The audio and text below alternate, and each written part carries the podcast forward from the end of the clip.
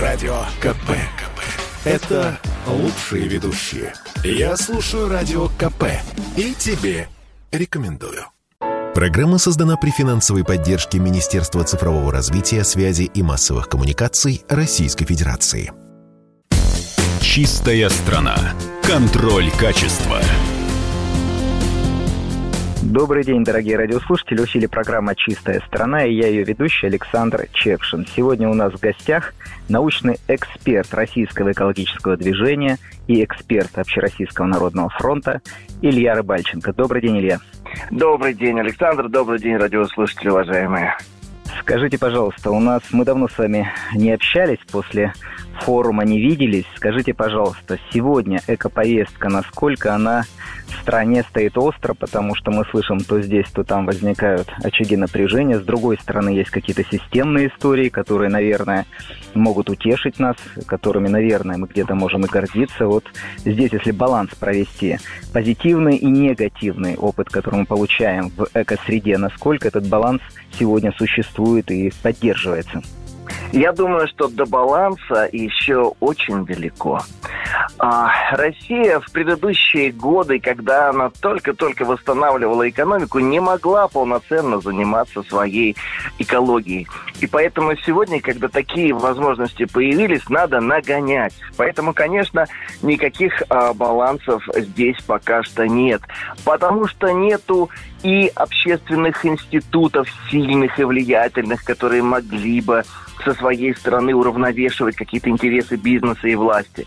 Потому что нет еще права и экосознания у населения. Ведь очень по-разному воспринимается то, откуда берутся экологические проблемы, откуда берется эта экологическая повестка. Некоторые ученые говорят, что во всем виноват рост населения, что населения слишком много, и поэтому мы, соответственно, а, много мусорим, много всяких отходов, много потребляем, а такое большое потребление для нашей матушки Земли недопустимо. Многие говорят о том, что во всем виноват рост производства, что именно в последние а, годы он а, стал очень значительным, промышленность развивается. А, ну, может быть, исключим там ковидные а, последние два года, но, тем не менее, промышленность развивается, в том числе тяжелая промышленность, новые заводы действительно строятся. Вот. Но, а, на мой взгляд, причина не рост населения и не рост а, производства. А основная причина все-таки заключается как раз именно в том, что нет баланса. Нет баланса, который заставил бы бизнес и власть ответственно подходить к экопроблемам, который а, исключил бы вот это вот стремление бизнеса минимизировать расходы.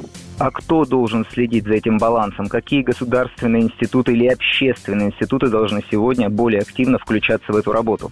Прежде всего, конечно, а, когда бизнес стремится минимизировать свои расходы, здесь должна появляться власть. Здесь должна появляться власть, у которой есть эко-ответственность перед обществом.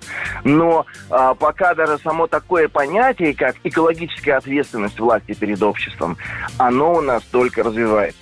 И, конечно, институты. И это не только политические институты, это прежде всего а, формирование граждан, общественное объединение граждан, которым не безразлично а, то, что происходит. Они есть уже в России, но степень их влиятельности пока что а, крайне мала. Ну, приведем простой пример. Любимая мною тема тара и упаковка. Представьте себе средний контейнер, вот обычный мусорный контейнер во дворе. Если мы уберем оттуда тару и упаковку, то есть старые пакеты, бутылки пластиковые и так далее, сколько процентов бывшего мусора там останется? Ну, процентов 5. Ну, 10. Ну, да, 5, ну, 10 все максимум, да. Конечно. Все остальное – это тара и упаковка.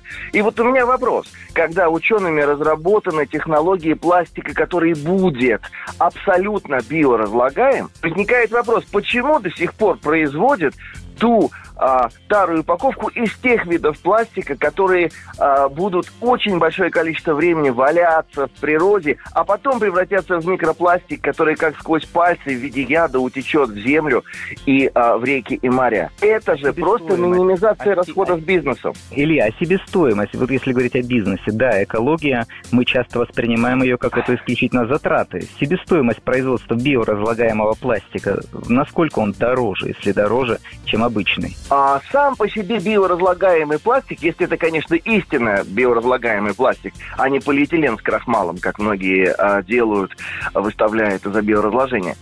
А если это истинно биоразлагаемый пластик, то дорого его введение. То есть а, дорого перестроение и новые производства, перестроение старых производств. Сам же по себе, но в силу того, что сырье-то практически то же самое, это не а, принципиальный вопрос. Но вот переход на новые виды пластика, да, он потребует достаточно больших, э, достаточно больших ресурсов. Я приведу один простой пример. Мы все знаем пластик, а, который вполне себе а, биоразлагаем. Это небезызвестный вам целлофан которые заворачивают цветы. Если вы выбросите целлофановую упаковку или а, целлофановый пакет где-нибудь на природе, в лесу или в поле, да, это, конечно, будет страшно неэстетично и, наверное, плохо, и это, тем не менее, загрязнение.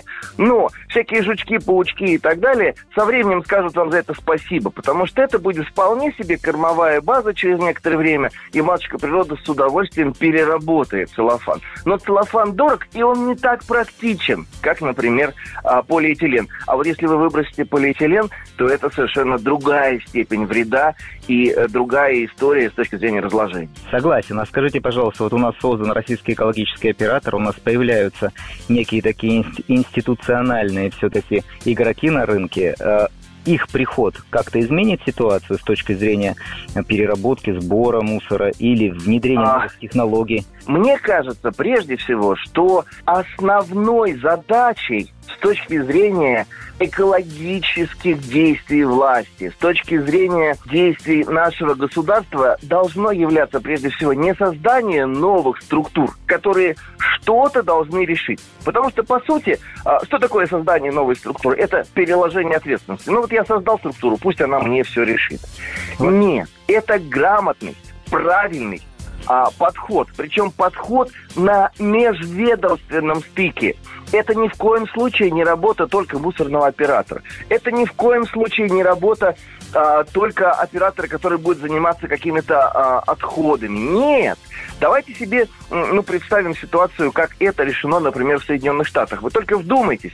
В бензине, который потребляет, ну, который продается на м, автозаправочных станциях, вот в этом бензине сейчас уже до 30% пиролизного топлива. То есть топлива, который производится из отходов на так называемых пиролизных заводах. То есть что сделано? Состыкована история, связанная с мусором, с историей, связанной э, с топливно-энергетической и нефтяной промышленностью. Ну, а подумайте сами, без активного участия власти топливные а, магнаты, топливные предприятия пустят в состав своего бензина пиролизное топливо. Или им это будет не очень выгодно, потому что это совершенно другая отрасль.